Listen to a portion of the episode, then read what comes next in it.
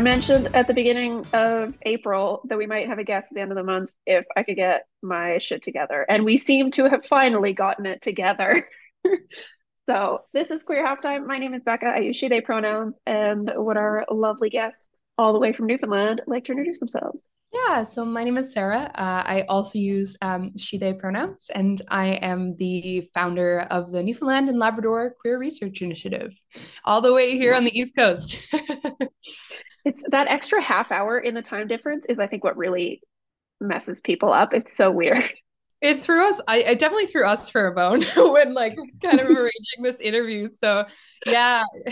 And we have two time zones here, which does not help at all because we have. Oh, really? One, yeah, so so we have the extra half hour, but then in Labrador, it's a half hour behind. So it's only it's uh, basically on par with like Nova Scotia. uh, so, oh, Newfoundland, why are you so complicated? I know, I know. Uh, my listen, I uh I think uh when we joined Canada, I know one thing about it when we joined is they actually switched over um, driving on the side of the road overnight. So in 1948, oh, no. we all drove on the right, like, so we drive on the right side now, right? Yes, that is correct. I really hope you drive on the right side, Sarah. um, and so we used to drive on the left side, um, kind of like the English system. Uh, and then overnight, they just decided to change it, and it was apparently very chaotic. um, and even a lot of our roads, like I live by this road um, it's like the worst intersection. It was made for like streetcars, and then they got rid of the streetcars and are like, let's make this the weirdest roundabout you've ever seen. Oh my god. so yeah, it's a it's a strange place, but uh but I'm happy that we have Zoom and that I'm able to to be able to to join you folks uh all the way over here. Yeah, yeah. And as you probably heard, Sarah knows about history, which makes me very excited because I am a big dork who has a lot of history facts. Um, so what would you like people to know about yourself? Yeah, so I'm a bit of an accidental historian, I would say. Um, so yeah, I always have been a, a big dork too, who loved history facts. I, you know, was that kid growing up who was like 11 years old and, and loved the Titanic and, and, and, you know, read all of the Dear Canada books and stuff. Um, we were just talking about the Dear Canada books this morning. That's so weird. Sorry, continue. no, no worries. Yeah, no, my partner and I are um so we're we're engaged and uh for our wedding we're gonna do like um like a cocktail hour, but just like free books. So like during the cocktail hour, we're gonna lay out free books. Anyways, I picked up like several of the Dear Canada ones because we have like some goddaughters and stuff who are who, who will be around that age. And I'm like, oh, maybe they'll want this. I loved it. So Oh my gosh, that's amazing. Yeah. Yeah. But um, yeah, so I was always that kind of kid definitely growing up and then um, eventually i uh, I, I kind of entered into my my undergraduate degree. Uh, and so i minored in history and, and majored in political science. Uh, i'm a really really big fan of looking at historical institutions and uh, historical oppression and seeing how that actually has painted the world that we live in today. Uh, and so that's actually what i'm focusing my master's on is um, what are the repercussions of years of queer oppression uh, on modern politics in Canada. Uh, and so that's kind of my background per se. I ended up into the queer historian uh, gig, I guess, so to speak. Um, Honestly, dream job. yeah, well, it was it's pretty cool. It's a pretty cool job. Um, I ended up doing it actually uh, because of kind of this passion I had for for a work project. Uh, so I was working for the federal government uh, in commemoration. Uh, and so I was very, very passionate about this particular project we were researching, uh, looking into the queer history of the First World War, um, which had never previously been talked about. Uh, and unfortunately, as things tend to happen with management shuffles and the way the federal government tends to work, that project got tabled. Um, and I I just wasn't finished with it. So I decided to to approach uh, the LGBT Purge Fund and say, listen, I have all of these stories. Uh, I have, you know, both beautiful stories of love and uh, some pretty shocking, um, jarring instances of, of queer oppression in the First World War. And so that was kind of the yeah, I I, I reached out to them. Uh, you know, I'm freshly out of my undergrad. Uh, and to the shock of my my imposter syndrome, they actually really liked the proposal and and agreed to fund and have since published uh, the research. So this is kind of mostly what I'm going to be talking about today. Um, but through that passion that I discovered for the First World War, I I realized that in Newfoundland we were actually the only province that uh, did not have uh, a queer history archive.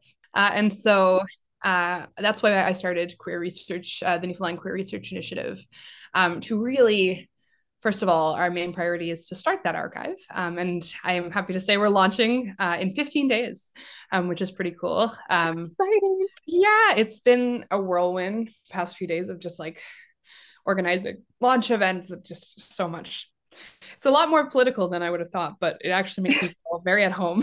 yeah. That so yeah i um i i started uh, this because i saw this need in the community and uh, and that's kind of why we're still trying to fill it. Although our goal with uh, queer research is in general to um, support all kinds of, of uh, humanities social science uh, and even health research related to the community and and how it uh, intersects with our province. That's really awesome. And so i have a question that we have talked about on here like to get a proper historian's opinion. So we have talked about some queer folks from history who might not have necessarily labeled themselves or who gave very strong vibes, right? You know, the confirmed bachelors and how do you like refer to those people? Like what do you how do you feel about like using modern labels or like using queer or like how do you kind of navigate that? That is an excellent um, question, um, and one that we've had to think a lot, a lot on throughout this research. Um, and so, what we tend to to use is queer um, as an umbrella term, and that's kind of the norm within uh, a lot of different queer organizations in Canada. And so, typically, we use that because it has this ability to encompass just like a wide range of identities. Uh, and so, you know, it can comprise anything from gay, lesbian, trans, uh, two spirit, um, as well as intersex and asexual. Um, and that kind of helps us navigate some of these in between questions of, okay, confirmed bachelor. Um, but in that life itself, that is a pretty queer existence, right? um, and um, so we we tend to navigate it that way.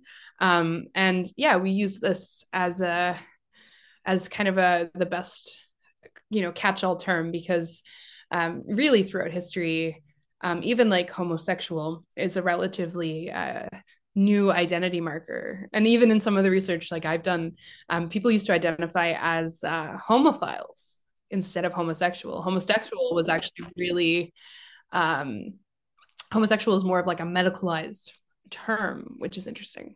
Um, and so, yeah, we don't unfortunately have a time machine to go back. And, uh, I think that would make this job a lot easier. um, for so many reasons, yeah, honestly. Yeah, yeah, for sure. Yeah, it, it, would definitely involve saving a lot more records. But um, yeah, how's that for primary sources? Seriously. Like, but uh, unfortunately, no one's made that technology yet. So that's kind of why I prefer in like um, NL queer research and um, as well as with the Purge Fund research, we've tended to use queer as our cool. as our umbrella for that.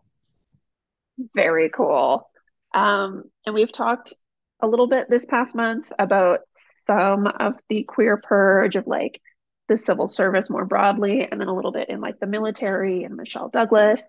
Um, a couple of like the really important Supreme Court decision stuff, but we haven't really gone pre Cold War at all. And what we've talked about has been pretty, you know, overarching. So I'm very excited to get a little bit more nitty gritty. Um, so I kind of just want to let you loose to talk about your baby. Oh, dangerous. you might need I like know, four hours. Um, no. um, so yeah, I, I think there's this, you know, the way the, the lawsuit kind of worked um, is that it was only able to really cover a certain period of time um, with the the loss of the apology. Um, but the reality of the purge is that it's been a Canadian federal policy from the first moment that European settlers arrived on what we now know as North America. Uh, and it's actually intrinsic to the settler colonial mission um, in in a, in itself kind of creating this you know idyllic uh, national nationalistic Canadian um, and eradicating indigenous identities and, and, cultures. This was like a key component was kind of the rampant homophobia. Uh, and so that really continued from you know the 1400s um, until the 1990s which as you you talked about um, with the the lawsuit that finally ended uh, the formal policy of discrimination and even from there like we're we're still dealing with the the legacies of the purge and even well into mm-hmm. the 2000s a lot of these um, practices were just just because they weren't um, legislated did not mean they weren't happening. Yeah. um, and you know, I've even experienced working for the federal government uh, prejudice against queer uh, history and uh, my own. Wow. So you know, and that was in 2022. So um, it is really very much uh, there's this um, myth that uh, it ended in the 90s, but it's kind of still ongoing. And if you really think about the way our government structures um, were kind of developed in Canada, it was built on the oppression of queer people. It was built on on the subjugation of all different kinds of marginalized communities, and especially queer people through that. Uh, and so that's kind of where the First World War starts to kind of fit into this narrative. Um, because for the first time, the First World War uh, allowed a lot of individuals to, um, yeah, so for the first time, the First World War uh, kind of had this wide scale mobilization that came with it. Um, and so, along with that, uh, for a lot of people, um, was the first time being exposed to other queer people. Um, and so, not only did that bring these kind of wonderful stories of love. Um, but unfortunately, it also brought further oppression uh, as uh, the Canadian government tried really hard to to kind of subdue that and and kind of fight against that. And so it's weird because the First World War is is a bit of a I, I call it in the in the report a queer paradox. Um, you think of it as uh, you know you, we've got many of these individuals who fell in love for the first time. There's a number of nursing sisters who met while serving in the First World War, and they would become lifelong partners as a result. Um, and you talk about those, you know, the the way we kind of straighten history? Is that a verb? Yeah no but i mean sure. the way we rewrite history to to make it so heteronormative. Um, one of those couples um, eleanor and eleanor parker and, and Marnie Pugh uh, they're actually buried in victoria bc um, and all, all of the literature i ha- i have seen about them um, you know refer to them as best friends in life and death. Uh, you know, they shared a life so they shared a grave what awesome besties. So, oh my gosh. Um, and you know, we know from records and, and whatnot that they self identified as partners. They wrote their sapphic poetry that they wrote to each other. Yeah. Um, and you know, the fact that they're quite literally buried together is a is an indication of that. Um, and so yeah, these these beautiful stories from the war. Um, and one of the the most fascinating cultures um, in the in the war um, is uh, the the culture of female impersonation, uh, and so that eventually evolved into drag um, that we kind of know today. Um, it uh, and many of the performers were queer and would be what we now consider to be drag queens.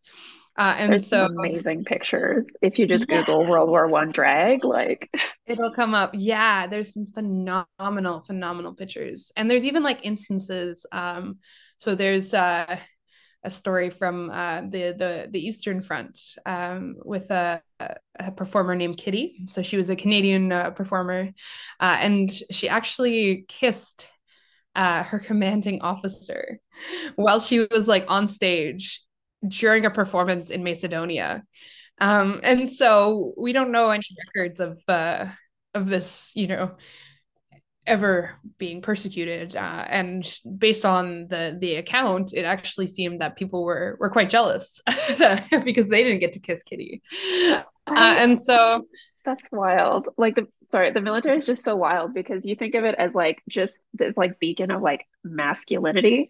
But I find some straight men will just like be so that they'll loop back around to like being very, very queer. Um, but yeah, so it is this weird paradox, right? Of yeah, there's these young men in drag, but at the same time, it's like, oh, any good patriotic man will be, yeah. you know, out fighting. Yeah, and then there's also the the fact that they actively kind of persecuted um, yeah.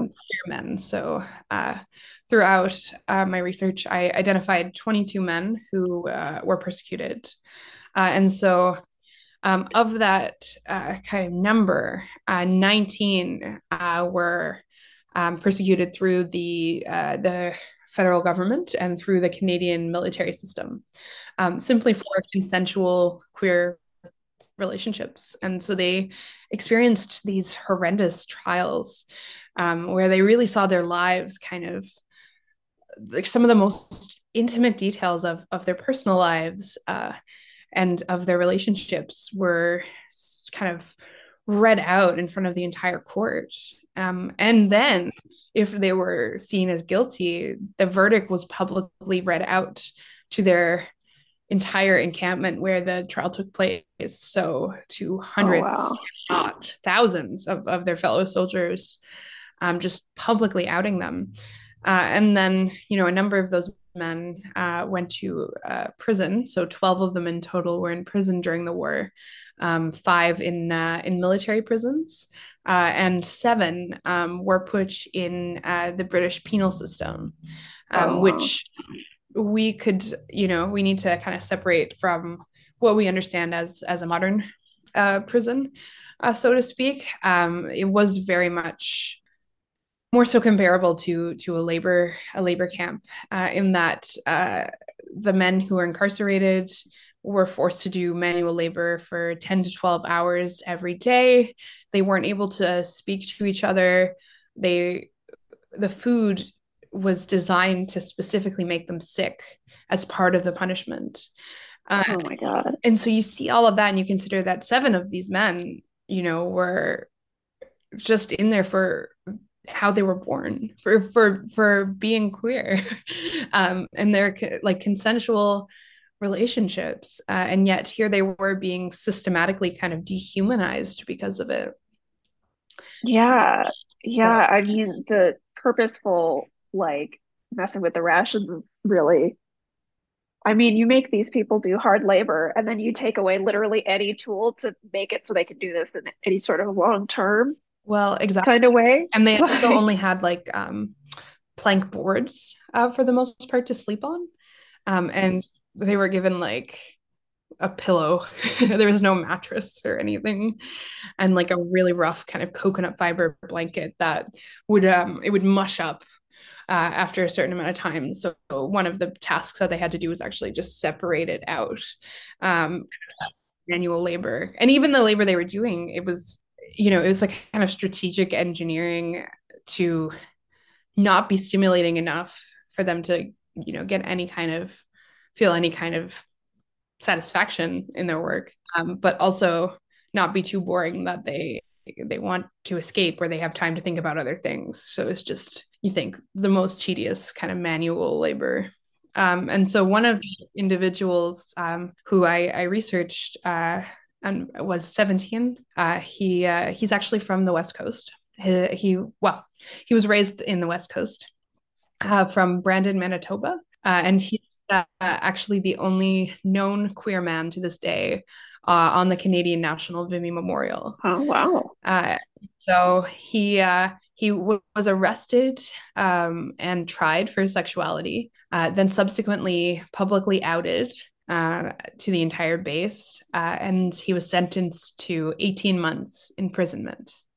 Uh, and so this all happened, you know, in the summer of 1916.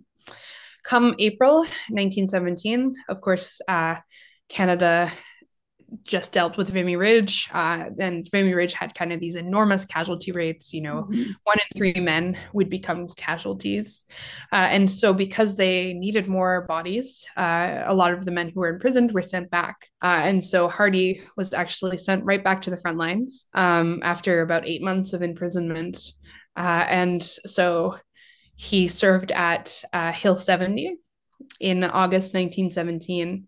Uh, and uh, it was there that he he passed away. Um, and because his body was never recovered, uh, he's commemorated on on the Vimy Memorial. Uh, and his family never heard anything about his imprisonment. Um, no one that was never like spread, and so it's safe to assume the whole time he was in prison, he just was isolated and completely alone um, for the last really eight months um, of his life.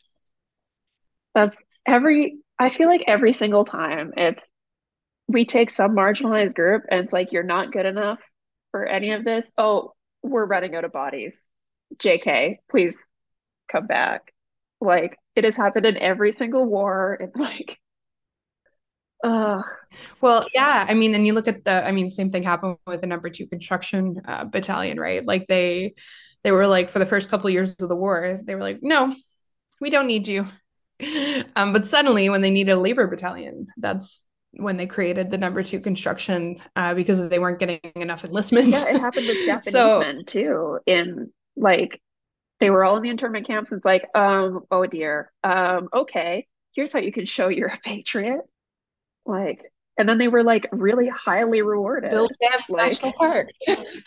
yeah, yeah, yeah, yeah. So it's um, it's it's rough to to kind of tell these stories and it, it's a strange experience because you know for so long um in uh, in this history um you know the first world war has kind of developed this narrative that is just so white you know patriotic and straight um and so in a way saying that queer people have always been here. It's incredibly empowering.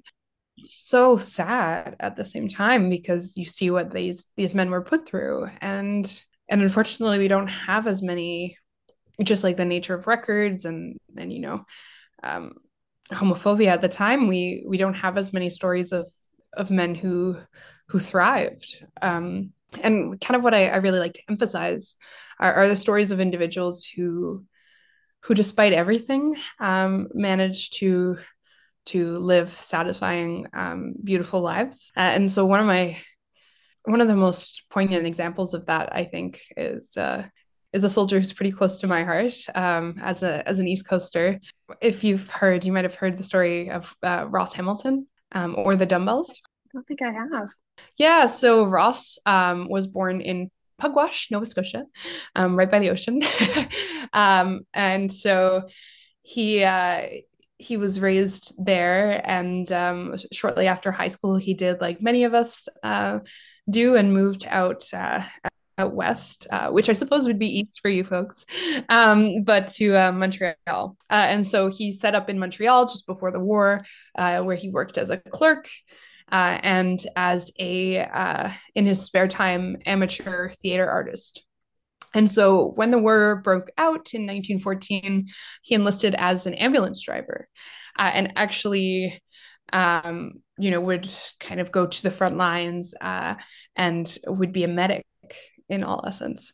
Uh, and so there's not really there's a bit of a mixed consensus. It's it's not entirely sure how he actually became his uh, drag persona Marjorie, um, but uh, he had this remarkable falsetto singing voice uh, that uh, that's quite beautiful to to uh, to hear, uh, and uh, so it was kind of a second nature to to take on that role, uh, and so he actually created Marjorie, um, and you know you talk about the the way we think about the First World War and the way we think about Vimy Ridge in particular. Um, but he created his drag character Marjorie leading up to Vimy Ridge.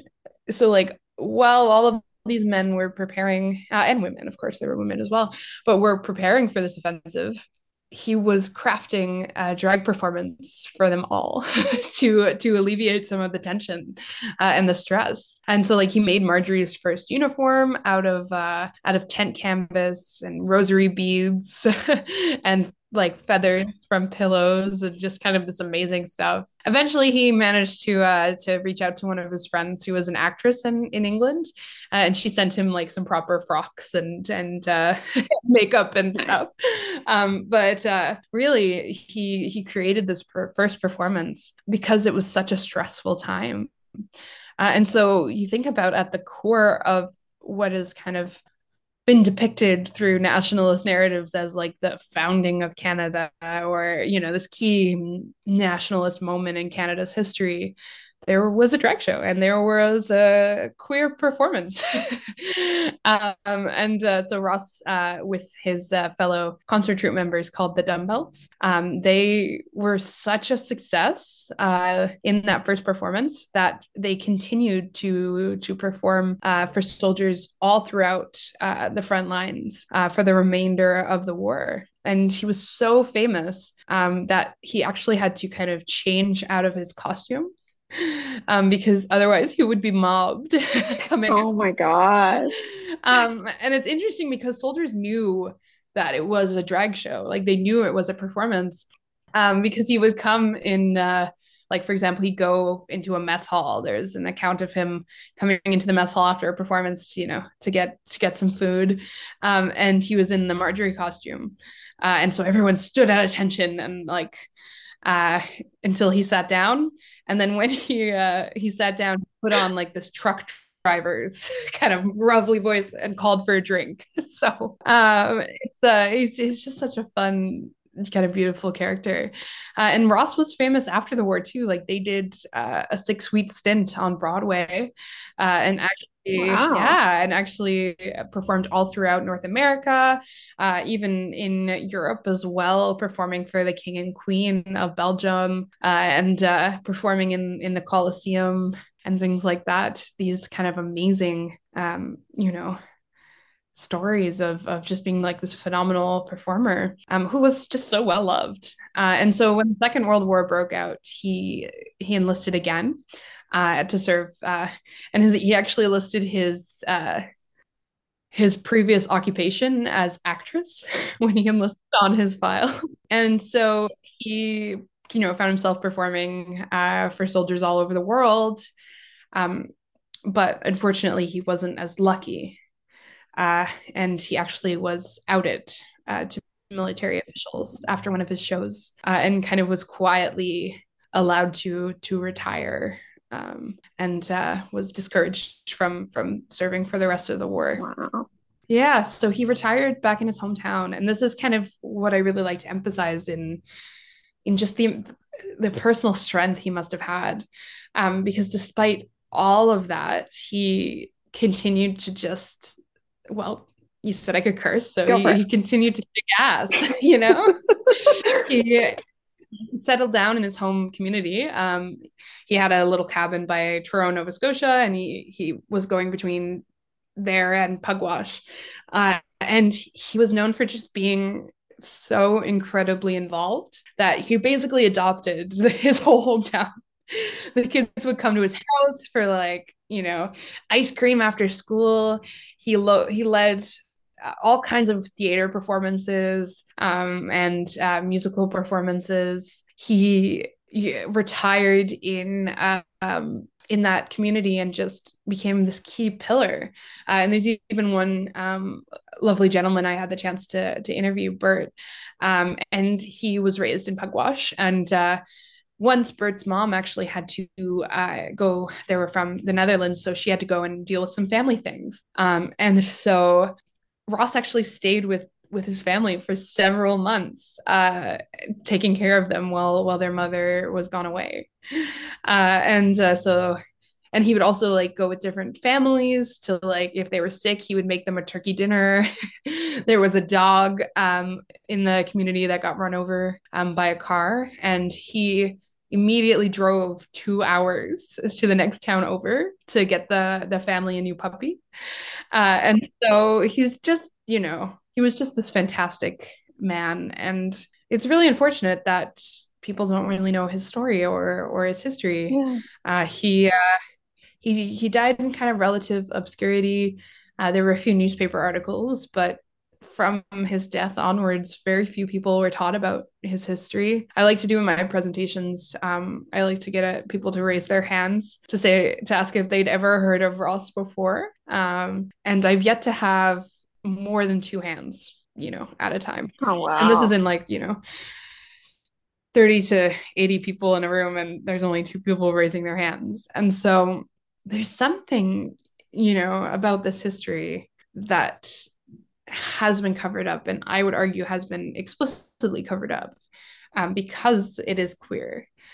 And it's kind of, it works in twofold. Uh, you, you know, you, on one hand, there were no queer people working in any of these really you know public bodies that we see as who who really kind of depict the narrative of the First World War. Um, until 1992, it was illegal to work for Veterans Affairs Canada to, if you were an out queer person. Um, and if you were a queer person, they had ways of figuring out if you were and whatnot. Um, so how how are we going to tell these stories about the First World War if there's no one you've been working in the departments right? And um and that's like kind of a similar instance now is you see the federal government and you see the makeup of the federal government. And some organizations have worked really hard um, to challenge uh, you know the legacy of the purge. Um, but some ha- are managed by people who started their careers when it was illegal for queer people even to be in the government right? Right. Um and so it's this these type of institutionalisms of well things have always been this way so we have to keep doing it that prevent our stories from, Yeah. from being told. Um yeah so that's kind of a broad spectrum of, of what I, I I've researched. Um but really you know what I've noticed and and what I'd like to speak to because folks I encourage them to read the report and you know that's very much the more so It's very good. I haven't read the whole thing. I read the first couple, like I think chapters, and it was really, really good, and you should read it. thank you yeah but um that's kind of you know I tried to be very just keep it to the history you know and and keep it very histor- history focused but what's fascinating is the response. Um and just how political the this has really become.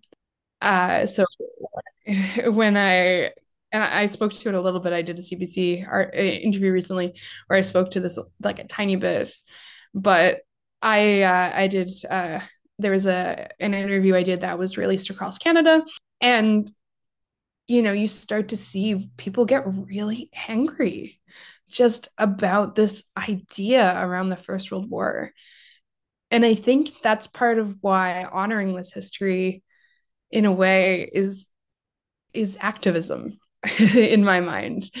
Because for so many people uh, and for a lot of homophobes uh, the first world war kind of sits as this narrative of well well there weren't queer people back in those days so uh, and you know you even look at like the framework of of the far right in canada and they're always harkening back to a better time and and things like that um, which is of course imaginary but um, it's like this imaginary previous Yeah, era Entirely. um, where uh, you know men just went to war and they didn't have feelings and there were no drag shows and, and things like that. And and what's really fascinating about this, you know, it, fascinating but also frustrating, um, is just the loops that people will go to to justify it. Um, it's a little hilarious to be honest. Um, so uh, I did. Uh, uh, so one of the interviews talked specifically about the female impersonation culture and drag in the war, um, and drag right now. I mean, you folks know in your neck of the woods is a very contentious topic. Oh, we're fully aware. I am very proud of Newfoundland. Um, so I've been I've been monitoring um, the uh, so part of my uh, research uh, for like my master's and just mostly because it needs, I think it needs to be documented. Um, I've been monitoring the uh, the the protests across Canada against all ages drag shows. Um, and so yeah, I, am I'm, I'm happy to send it to you if you're interested. Um, I mostly track 2022, um, but I've been keeping kind of a keen eye um, on 2023 as well, and I want to add it further. Anyways, I digress here.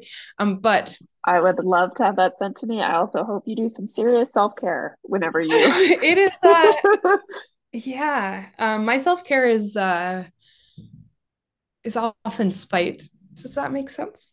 You know, that's fair. That's totally fair. like a, a professional way to say spite is my self care because it just makes me want to just do more for the community. There was yeah. a, an amazing um, library. I think it was in um, Sarnia. Uh, was it? I think it was in Orillia, actually, Ontario. Um, and the librarian said, for every protester that attended uh, their drag storytime event, um, they're going to host another drag storytime event. And I saw that. I I love that. I and that's kind of what I try to I try to kind of embrace a little bit. Even Newfoundland queer research, you know, it started yeah. with my frustration uh, with the the federal government and um, and their policies around these stories. And I try not to go into too much detail, um, but they, you know, refused to to publish anything unless we had express permission from the descendants to, to because they were worried that descendants might be homophobic. Um, right yeah and upset about that. Um so i uh you, you know i really i try to channel it into my work and it just makes me want to do more for the community. And, and um when all of this came out my partner was like well if your research isn't pissing people off is it really making a difference? Um and so that's kind of you know and i mean of course there's research that doesn't piss people off that's making a difference but if if it's if it's challenging these narratives at its core um, then that means it's reached a lot of people. And with social media nowadays you only get the angry ones but uh, it, it, it hopefully means that that the the reach has been very broad um, yeah so uh, but um, i was talking about drag wasn't i um, so yeah, I found I found it was um was fascinating. Um because the lengths that people go to to uh, to justify it. Um like I've had people message me and, and claim that it started the First World War.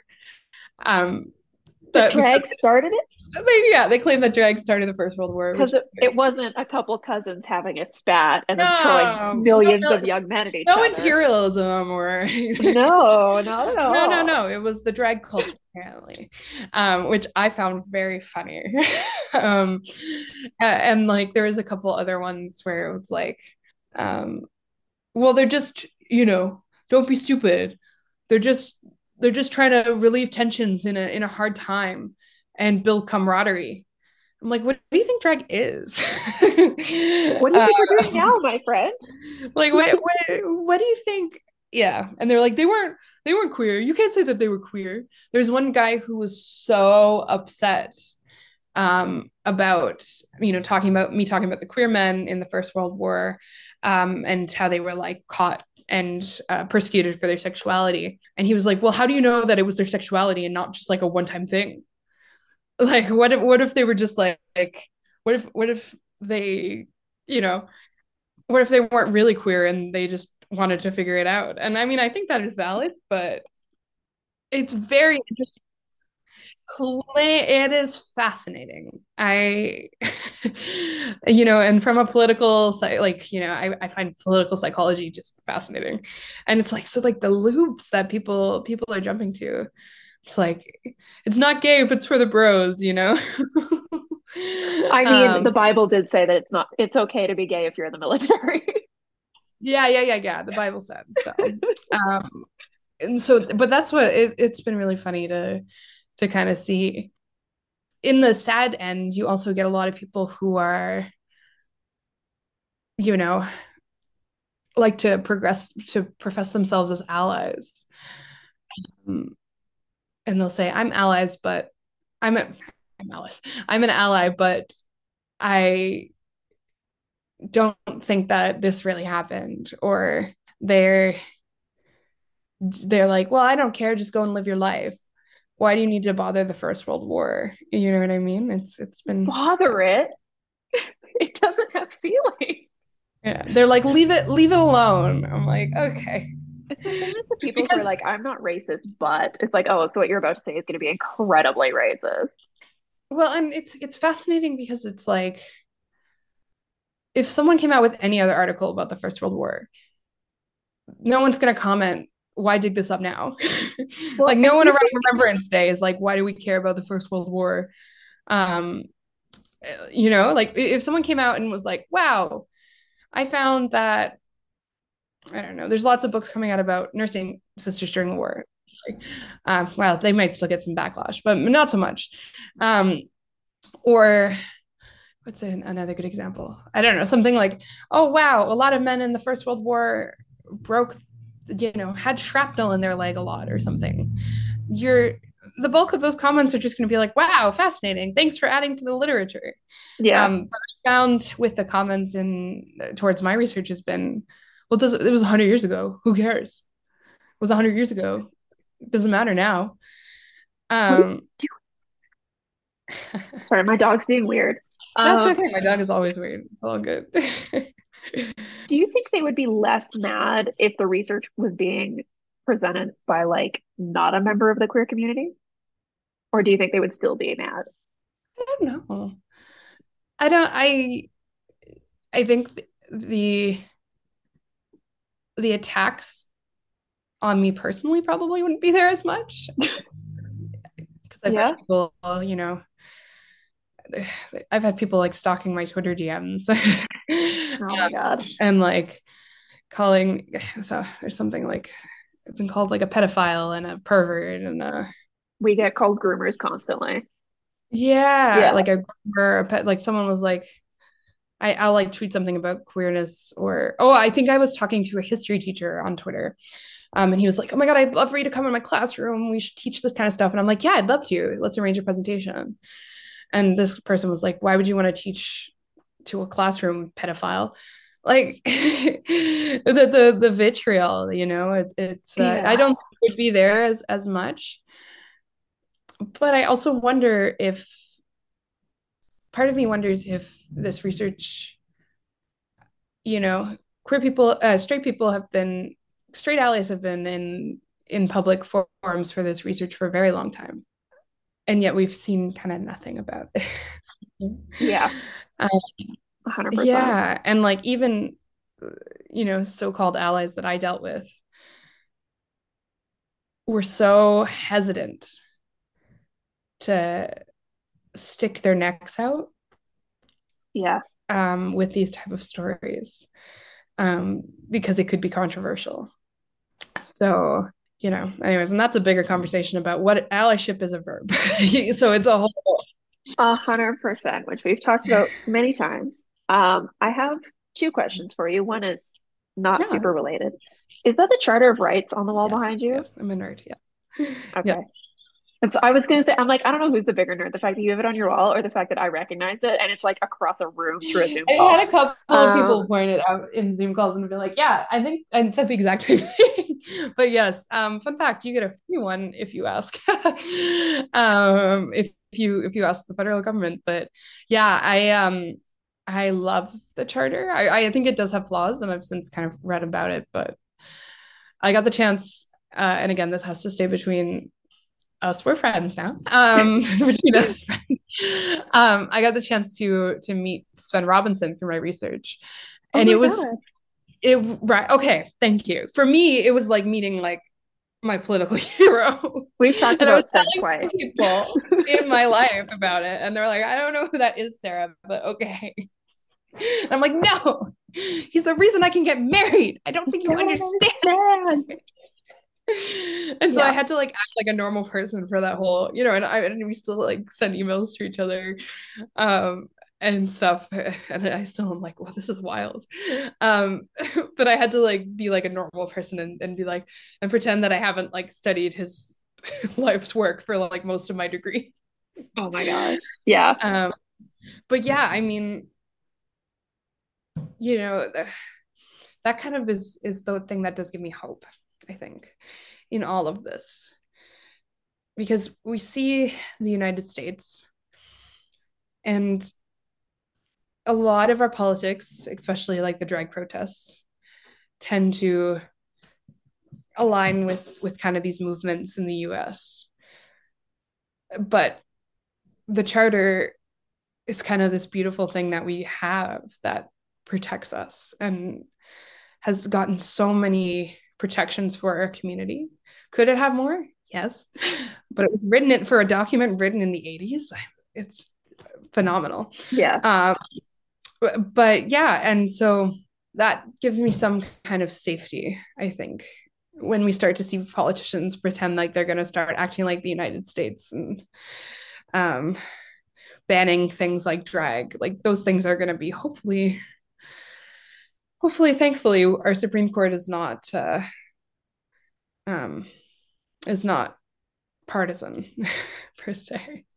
Yeah. It still baffles when we so it's not life appointments either, which is nice if you do get a shithead you on there. well, it, it's fascinating to me too. I mean, I don't even I don't understand how the, the court, and the, I'm just getting on a complete tangent, but I don't understand how the courts in the states can be openly recognized as a like as political. And they still consider themselves a democracy. Like to me the pillar of a democracy is like a neutral court. Um yeah anyways i digress. We're all thinking it. We're all thinking it. Um so i had another question because we've talked a little bit about like the purge during the cold war and stuff where like queer and communism were the same. Mm-hmm. um and you talk a little bit during your like findings about how before it was communism it was like german mm-hmm. right like it was anything like Germans were queer and queers were evil Germans and this other get out of here. Yeah. yeah, they they you know, throughout history, there's been a way of othering us. Um, and there's been language associated with our community that has been used to to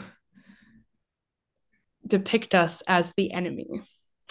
Uh, yeah. So yeah it, it it was very strange when i started to dig into it um because i hadn't you know i i knew about the first world war and i knew about kind of the the geopolitical context but when i like actually dug into the the literature and i found like these postcards of um of like uh uh of like the German chancellor. um, not the German, sorry, it, was, it wasn't chancellor back then. The Kaiser. The Kaiser, right? that's the word I'm. Yeah. For apologies. Chancellor was the next war. Chancellor was the next war. Um, but yes, the German Kaiser uh, and his kind of son, um, and uh, you know how it connected to the Eulenburg affair.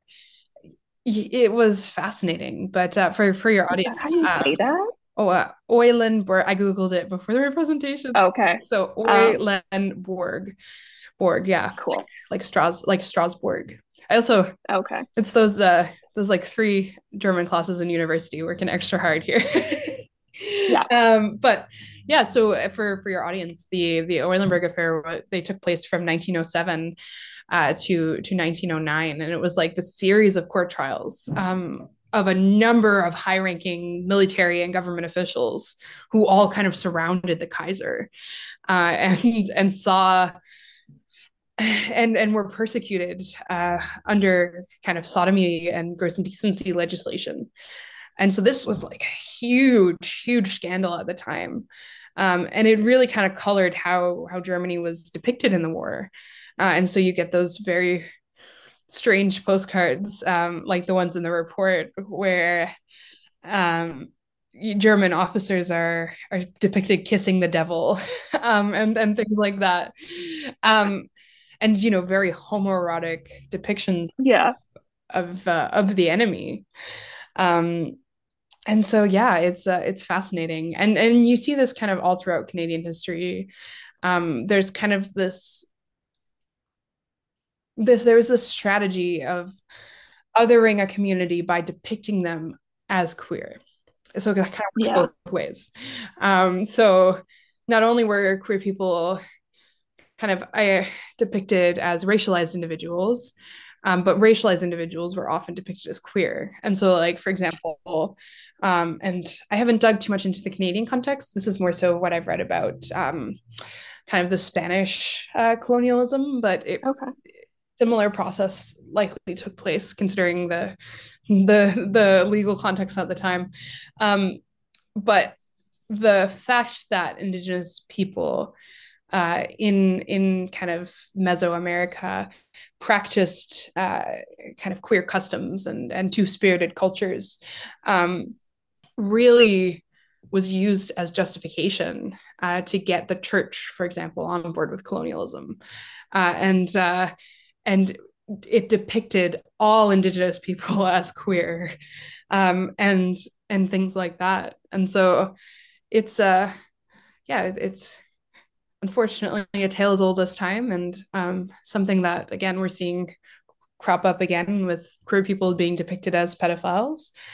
Um, and uh, and yeah so uh, or even i mean even in the russia ukraine war um, it's really interesting yeah. in that russia is depicting ukraine as queer and like and, yeah. and like kind of othering them and like saying oh they're bad look at how look at them at this pride parade and and things like that um so yeah it's a uh, tale is uh, unfortunately history doesn't uh, repeat itself but it definitely rhymes that's one of my favorite sayings. Yeah. Um is there anything else we didn't get to talk to that you like really really wanted to touch on today? No no i kind of uh awesome. yeah and sorry i've, I've been i mean i i have i've been trying to bring it in the modern context mostly because i'm writing a um i'm i'm All writing a grant for some i'm writing a like a web feature uh, for an organization and um, part of it is taking this research and then bringing it into the forefront um, and right. how it relates to modern human rights and stuff. And so my uh,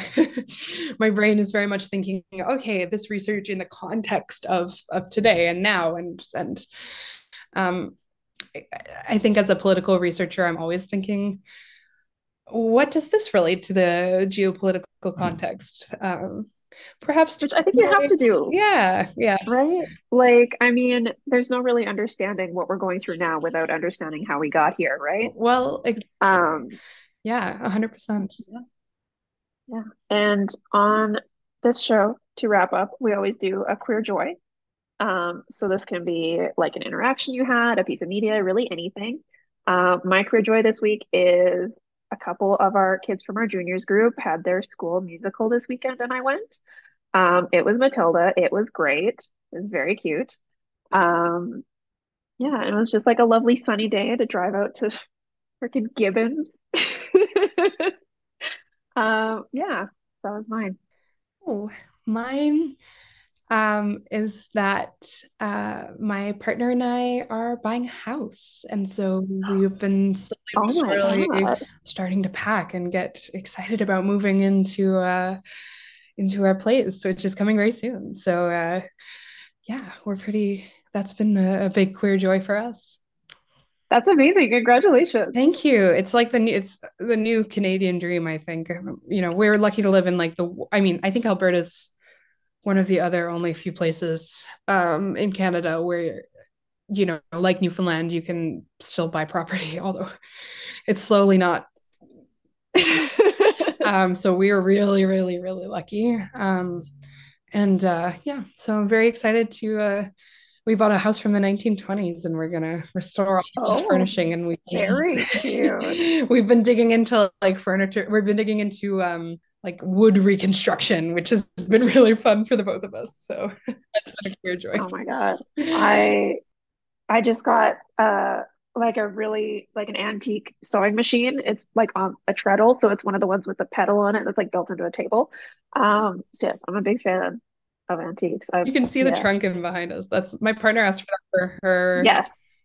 I think it was her 10th birthday. she asked for this trunk.